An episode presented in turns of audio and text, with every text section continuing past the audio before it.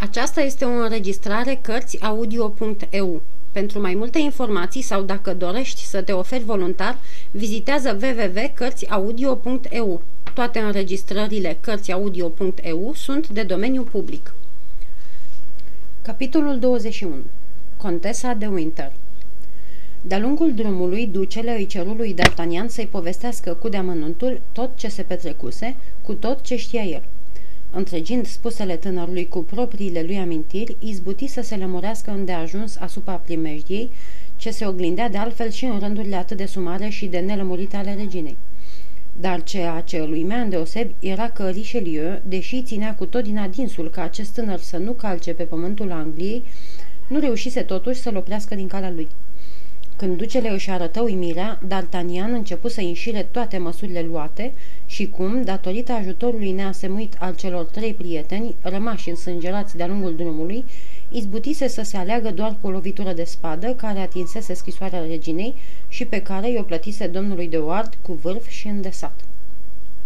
În vreme ce asculta povestirea în cuvinte atât de firești, ducele îi arunca mirat când și când o privire, neputând pricepe cum se împăca atâta chibzuială, atâta cutezanță și atâta credință, cu un chip care nu arăta nici măcar douăzeci de ani. Caii zburau ca vântul și în câteva minute ajunseră porțile Londrei. D'Artagnan crezuse că pe străzile orașului ducele va frâna avântul calului său, dar nici gând. Își urmă drumul în goană nebună, fără să-i pese de trecătorii iviți în calea lui. Într-adevăr, pe când străbătea orașul, provocă chiar vreo două-trei accidente. Dar Buckingham nu-și întoarse nici măcar capul ca să vadă ce se întâmplase cu cei trântiți la pământ. D'Artagnan îl urma printre strigăte ce aduceau grozav a blesteme. Intrând în curtea palatului, Buckingham sări jos de pe șa și, fără să-i pese de ce va face calul, îi aruncă frâul pe grumaz, iar el se repezi spre scară.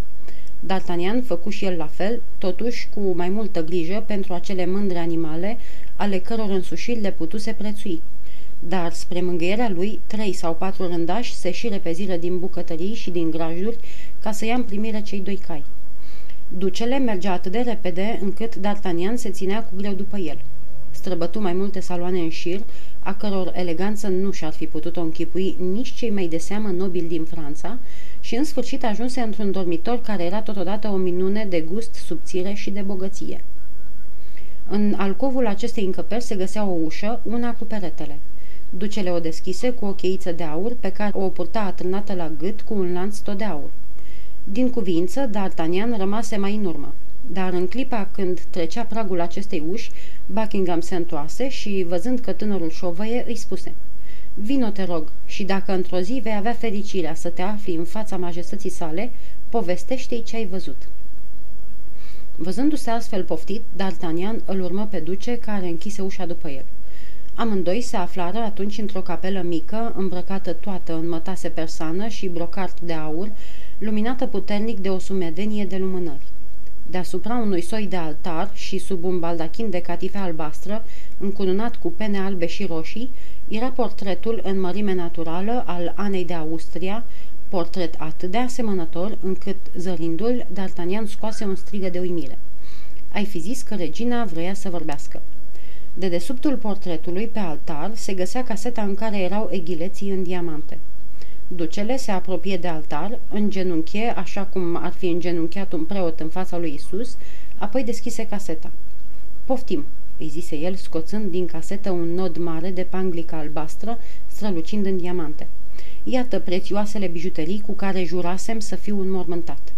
Regina mi le-a dat, regina mi le ia. Facă-se în toate voia ei, ca și voia celui de sus.” Apoi începu să sărute una după alta podoabele de care avea să se despartă. Deodată scoase un strigăt înspăimântător. „Ce e?” întrebă tulburat D'Artagnan. „Ce vi s-a întâmplat, milord?” „Totul e pierdut!” strigă Buckingham, galben la față ca un mort. „Lipsesc două din ele. Nu mai sunt decât zece. „Le-ați pierdut, milord, sau credeți că vi s-au furat?” „Mi s-au furat,” murmură ducele, „și sunt sigur că-i mâna cardinalului. Uite, privește, panglicile de care erau prinse au fost tăiate cu foarfeca.” „Dacă milord ar putea bănui cine a săvârșit furtul, poate că persoana aceea le mai are încă.” Stai, stai, se gândi ducele. Singura dată când am pus bijuteriile a fost cu prilejul balului dat de rege la Windsor acum opt zile. La bal, contesa de Winter, cu care eram certat, s-a apropiat de mine. Împăcarea n-a fost decât răzbunarea unei femei geloase. De atunci n-am mai văzut-o. Femeia aceasta e o iscoadă a cardinalului. Adică are iscoade în lumea întreagă? Izbucni D'Artagnan. Da, da, răspuse Buckingham scrâșnind din dinți. E un luptător grozav. Totuși, ia spune, când trebuie să aibă loc balul acela? Lunea viitoare. Lunea viitoare? Mai sunt deci cinci zile până atunci. Avem mai multă vreme decât ne trebuie. Patris, chemă el ducele deschizând ușa capelei. Patris. Cameristul de încredere sosi. Bijutierul și secretarul meu. Valetul pieri într-o clipă, fără a scoate o vorbă, ceea ce dovedea obișnuința lui de a asculta orbește și de a nu crâcni. Dar, deși bijutierul fusese chemat primul, secretarul sosi cel dintâi. De altfel era și firesc, fiindcă locuia chiar în palat. Îl găsi pe Buckingham în dormitor, scriind la o masă câteva ordine speciale. Domnule Jackson, îi porunci el, te vei duce chiar acum la lordul cancelar și vei spune că îi dau în grijă îndeplinirea acestor ordine. Doresc să fie executate numai decât. Dar dacă lordul cancelar mă întreabă din ce cauză excelența voastră ia o măsură atât de neobișnuită, ce trebuie să-i răspund? Că așa e bunul meu plac și că n-am de dat nimănui socoteală de hotărârile mele. Tot acesta să fie și răspunsul pe care l-ar da majestății sale dacă din întâmplare regele ar dori să știe pentru ce niciun vapor nu poate părăsi porturile Marii Britanii? Adăugă zâmbind secretarul. Ai dreptate, domnule, răspunse Buckingham. Să spun atunci majestății sale că am hotărât starea de război și că măsura luată este începutul ostilităților împotriva Franței. Secretarul se înclină și ieși. Iată-ne liniștiți în privința aceasta, urmă Buckingham întorcându-se spre D'Artagnan. Dacă diamantele n-au luat încă drumul Franței, atunci vor sosi acolo după dumneata. Cum așa? Am dat poruncă să fie oprite toate vasele care se găsesc acum în porturile majestății sale, așa că, fără hârtie specială, niciunul nu va îndrăzni să ridice ancora. D'Artagnan privi uluit la bărbatul care își punea nemărginita putere cu care îl înzestrase încrederea unui rege în slujba iubirii lui. Buckingham ghici după privirea tânărului gândurile ce îi frământau mintea și surâse. Da, stărui el, căci Ana de Austria e adevărata mea regină. La un cuvânt al ei mi-aș trăda țara, mi-aș trăda suveranul și chiar pe Dumnezeu. Mi-a cerut să nu trimit protestanților din La Roșel ajutorul pe care îl făgăduisem și nu l-am trimis. Îmi călcam astfel cuvântul, dar nu e nimic. Îi împlineam dorința și nu mi-a fost oare răsplătită cu prisosință supunerea mea când tocmai acestei supuneri datoresc portretul ei? Spune! D'Artagnan se minună de firele șubrede și neștiute de care atârnă uneori destinul unui neam și viața omenească. Stătea adâncit în gânduri când intră bijutierul. Era un irlandez dintre cei mai iscusiți în meșteșugul lui și mărturisea singur că de pe urma ducelui câștiga o sută de mii de livre pe an. Domnule O'Reilly, începu ducele intrând cu el în capelă, privește aceste podoabe în diamante și spune-mi cât valorează fiecare. Dintr-o privire, bijutierul își dădu seama că măestria cu care erau lucrate și, socotind una peste cealaltă valoarea diamantelor, spuse fără să șovăie. o mie cinci sute de pistoli bucata. Câte zile ți-ar trebui să faci două ca acestea? Vezi că lipsesc două. Opt zile, milord. Voi plăti trei mii de pistoli pentru fiecare dacă mi le faci până poi mâine. Le veți avea, milord. Ești un om prețios, domnule O'Reilly, dar n-am sfârșit încă. Aceste podoabe nu pot fi încredințate nimănui, ci trebuie lucrate aici, în palatul meu. Cu neputință, milord, numai eu pot să le fac în așa fel ca cele noi să nu se deosebească de cele vechi. De aceea, dragul meu, domn O'Reilly, ești prizonier în palatul meu. Și chiar dacă ai vrea, n-ai mai putea părăsi acum palatul. Împacă-te cu gândul acesta. Spune-mi de care ucenici ai nevoie și ce unelte trebuie să ți se aducă. Bijutierul îl cunoștea pe duce și știa că orice împotrivire ar fi fost de prisos. De aceea nici nu mai stărui. Îmi va fi îngăduit să-mi înștiințez soția?" întrebă el. O, ai voie chiar să o și vezi, dragul meu domn O'Reilly. Surghiunul dumitale va fi blând, fi liniștit și cum orice osteneală cere și o despăgubire, în afară de prețul celor două juvaiere, iată un bon de o mie de pistoli ca să uiți de necazul ce-ți provoc." D'Artagnan nu își putea veni în fire văzând cum marele dregător învârtea oamenii și milioanele după placul lui.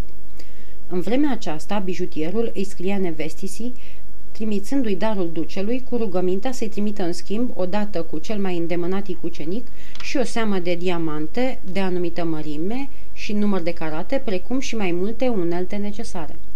Buckingham îl duse pe O'Reilly în camera unde urma să lucreze. După o jumătate de oră, încăperea se schimbase în atelier. Puse apoi câte un paznic la fiecare ușă, cu poruncă să nu intre nimeni în afară de cameristul Patris. Deprisos să mai adăugăm că bijutierul O'Reilly sau ajutorul lui nu aveau voie să iasă din cameră, oricare ar fi fost nevoia.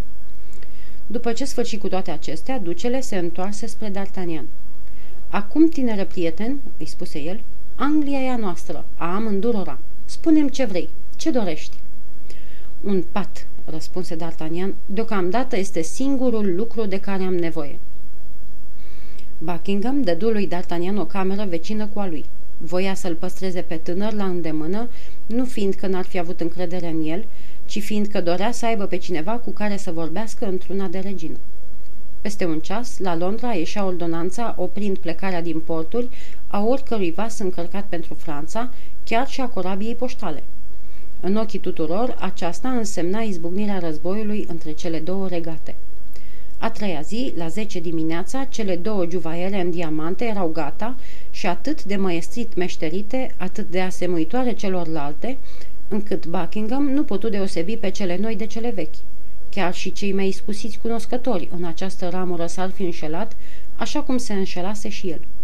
Ducele îl chemă îndată pe D'Artagnan. "Poftim," îi spuse. "Iată-i gheleții după care ai venit și ești martor că am făcut tot ceea ce omenește se putea face." "Fiți liniștit, milord, voi spune tot ce am văzut. Dar înălțimea voastră îmi dă bijuteriile fără cutie?" "Cutia ta ar stingerii. De alminteri, îmi va fi cu atât mai prețioasă cu cât e singurul lucru ce mai rămâne. Vei spune că am păstrat-o." "Îmi voi îndeplini sarcina vorbă cu vorbă, milord." "Și acum," îl întrebă Buckingham privindu-l drept în ochi, "cum aș putea eu să te răsplătesc vreodată pentru tot ce ai făcut?" D'Artagnan roșii până în albul ochilor. Își dădea seama că ducele căuta mijlocul să-i oferă răsplată și gândul că sângele prietenilor cât și sângele lui ar putea fi plătit cu aur englezesc îl răscoli ciudat. "Să ne înțelegem, milord," răspunse D'Artagnan, "și înainte de toate să cântărim bine faptele ca să nu ne înșelăm. Sunt în slujba regelui și a reginei Franței și fac parte din compania de gardă a domnului Des Essarts, care, la fel ca și cumnatul său, domnul de Treville, este îndeosebi credincios majestăților lor. Mai mult încă, poate n-aș fi făcut nimic din toate acestea dacă n-aș fi ținut să fiu pe placul cuiva care e doamna inimii mele, așa după cum regina e a inimii dumneavoastră." "Da," răspunse ducele surâzând, "și mi se pare că o și cunosc. Este... Milord, eu nu i-am rostit numele," îi curmă vorba tânărul. "E drept. Prin urmare, acestei persoane trebuie să-i rămân recunoscător pentru devotamentul dumitale." "Întocmai cum spuneți, milord, căci în ceasul acesta, când e vorba de război, mărturisesc că nu văd în înălțimea voastră decât un englez, adică un dușman, pe care aș fi mai bucuros să-l întâlnesc pe câmpul de bătălie decât în parcul de la Windsor sau pe sălile Luvrului. Aceasta, bineînțeles, nu mă va împiedica să-mi îndeplinesc pas cu pas misiunea și la nevoie să-mi dau chiar viața ca să o duc la bun sfârșit. Dar țin să vă spun din nou că nu trebuie să-mi fiți mai recunoscători de ceea ce fac doar pentru mine în această a doua întâlnire a noastră decât de ceea ce am făcut pentru excelența voastră cu prilejul primei noastre întâlniri." "Noi englezii spunem mândru ca un scoțian," murmură Buckingham. "Și noi francezii spunem mândru ca un gascon," răspunse D'Artagnan. "Gasconii sunt scoțienii Franței." D'Artagnan îl salută pe duce când era gata de plecare. "Stai, cum pleci așa? Pe unde, cum?" "Da, așa e. Să fiu al naibii, francezii aceștia sunt cu capul în nori. Uitasem că Anglia este o insulă și că sunteți regele ei. Du-te în port, întreabă de Bricul Sond, dă-i capitanului scrisoarea aceasta, o să te ducă într-un mic port, unde de bună seamă nu te așteaptă nimeni și unde nu trag la țărm decât corăbii pescărești." "Cum se numește portul?" "Saint-Valerie. Dar stai puțin. Ajuns acolo, vei intra într-un han prăpădit fără nume și fără firmă, un fel de cârciumă cu marinari. N-ai cum să te înșeli, căci numai e altul. După aceea, Vei întreba de hangiu și vei spune forward. Asta înseamnă înainte, este parola. O să-ți dea un cal gata înșeuat și o să-ți arate drumul pe unde s-o iei. Pe urmă, o să mai dai de patru stații cu cai de schimb. Dacă vrei, lasă la fiecare adresa dumitale din Paris și cei patru cai te vor urma. Pe doi dintre ei îi știi și mi s-a părut că îi prețuiești ca un bun cunoscător. Sunt cei pe care i-am călărit împreună, poți să te bizui pe mine, ceilalți doi nu o să fie mai prejos. Toți patru sunt echipați pentru război. Oricât de mândru ai fi, sper că nu te vei împotrivi să primești unul în dar și că vei stărui pe lângă tovară și dumitale să primească pe ceilalți trei. Nu de altceva, dar că să vă bateți cu noi. Scopul scuză mijloacele, cum spuneți voi francezii, nu-i așa? Da, milord, primesc, spuse D'Artagnan, și dacă vrea Dumnezeu, vom ști să folosim darurile dumneavoastră. Și acum dăm mâna, tinere, poate ne vom întâlni în curând pe câmpul de luptă. Până atunci, cred că ne despărțim ca doi buni prieteni, nu-i așa? Da, milord, dar cu speranța că vom fi în curând dușmani. Fii liniștit, ți-o făgăduiesc. Mă bizui pe cuvântul dumneavoastră, milord. D'Artagnan salută pe duce și o porni într-un suflet spre port. În fața turnului Londrei găsi vasul amintit, dădu scrisoarea căpitanului pe care o viză la comandantul portului și imediat părăsi portul. cincizeci de vase cu pânzele întinse așteptau gata de plecare. Când trecea pe lângă puntea unuia dintre ele, lui D'Artagnan i se păru că zărește pe femeia din Meung, căreia gentilomul necunoscut îi spusese milady și pe care el, D'Artagnan, o găsise atât de fermecătoare. Dar din cauza curentului apelor și a vântului prielnic, corabia lui aluneca atât de repede, încât după câteva clipe o pierdu din ochi. A doua zi dimineața, către ora nouă, vaporul ancoră la Saint-Valerie. Fără a pierde vreme, D'Artagnan se și îndreptă spre hanul cu pricina și îl recunoscut după larma dinăuntru. Se vorbea de războiul între Anglia și Franța ca despre ceva apropiat și neîndoielnic. Voioși, marinarii se puseseră pe chef. D'Artagnan își croi drum prin învălmășală, se repezi spre hangiu și rosti cuvântul forward. Îndată, hangiul îi și făcu un semn să-l urmeze, ieșind cu el printr-o ușă care dădea într-o curte, îl duse în grajd, unde aștepta un cal gata înșeuat, întrebându-l dacă mai avea nevoie de ceva. Aș vrea să știu pe ce drum să o apuc," răspunse D'Artagnan. Duceți-vă de aici la Blangy și de la Blangy la Neufchatel. La Neufchatel trageți la hanul Groapa de Aur și spuneți-i hangiului parola unde veți găsi ca și aici un cal gata înșeuat." Datorez ceva?" întrebă D'Artagnan. Totul e plătit," răspunse hangiul, cu prisosință. Mergeți cu bine, Dumnezeu să vă călăuzească." Amin," răspunse tânărul plecând în goană. După patru ore intra în Neufchatel. Urmă pas cu pas instrucțiunile primite. La Neufchatel, ca și la Saint-Valerie, găsi un cal gata înșeuat care l-aștepta. A vrut să ia pistoalele de la șaua de pe care cobora ca să le pună la cea pe care se suia. Corborii acesteia aveau însă pistoale de același fel. Adresa dumneavoastră de la Paris? Palatul Gărzii, compania Des Essarts. Bine, răspunse acesta. Pe ce drum s-o iau? Întrebă la rândul lui D'Artagnan. Drumul spre Rouen, dar veți lăsa orașul la dreapta dumneavoastră. În micul sat Ecuii vă veți opri. Acolo nu e decât un singur han, la ascutul Franței. Nu-l judecați după înfățișare. În grajd veți găsi un cal la fel de bun ca și acesta. Aceeași parolă? Aceeași. Rămâi cu bine, hangiule. Drum bun, domnul meu. Aveți nevoie de ceva? D'Artagnan făcu semn din cap că n-are nevoie de nimic și porni într-un suflet mai departe. La Ecuii, aceeași poveste. A găsit un hangiu tot atât de îndatoritor, un cal proaspăt și odihnit, lăsând adresa cum făcuse și până atunci și a pornit tot în goană spre Pontoaz. Aici schimbă pentru cea din urmă oară calul și la ora nouă trecea în fuga mare pe poarta palatului domnului de Treville. Făcuse aproape șaizeci de leghe în douăsprezece ore. Domnul de Treville îl primi de parcă l-ar mai fi văzut chiar în dimineața aceea. Totuși îi strânse mâna ceva mai tare ca de obicei, aducându-i la cunoștință că la Luvru era de gardă compania domnului Des Essarts și că se putea duce și el să-și facă datoria.